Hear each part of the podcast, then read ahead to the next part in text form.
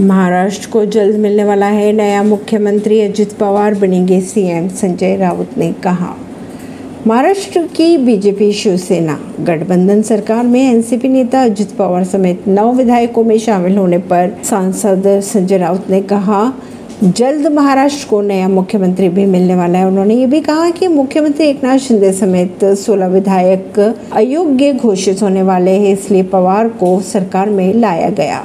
और वह मुख्यमंत्री बनने जा रहे हैं। एनसीपी में संकट के बीच शरद पवार ने महाराष्ट्र के पहले सीएम को दी श्रद्धांजलि। जुटी भारी भीड़। चिराग पासवान ने कहा, जेडीयू के कई नेता उनके संपर्क में हैं। सीएम नीतीश को है पार्टी टूटने का डर। लोक जनशक्ति पार्टी के अध्यक्ष चिराग पासवान ने कहा, बिहार के मुख्यमंत्री नीतीश कुमार को जेडीयू टूटने का डर सता रहा है, क्योंकि कई जेडीयू विधायक व सांसद दूसरी पार्टियों के संपर्क में है। उन्होंने ये भी कहा, उनके कई नेता उन लोगों के संपर्क में भी है। दूसरों की पार्टी तोड़ने वाले को हमेशा यही डर सताता रहता है। ऐसी ही खबरों को जानने के लिए जुड़े रहिए जनता सरिश्ता पॉडकास्ट से। परवीन दिल्ली से।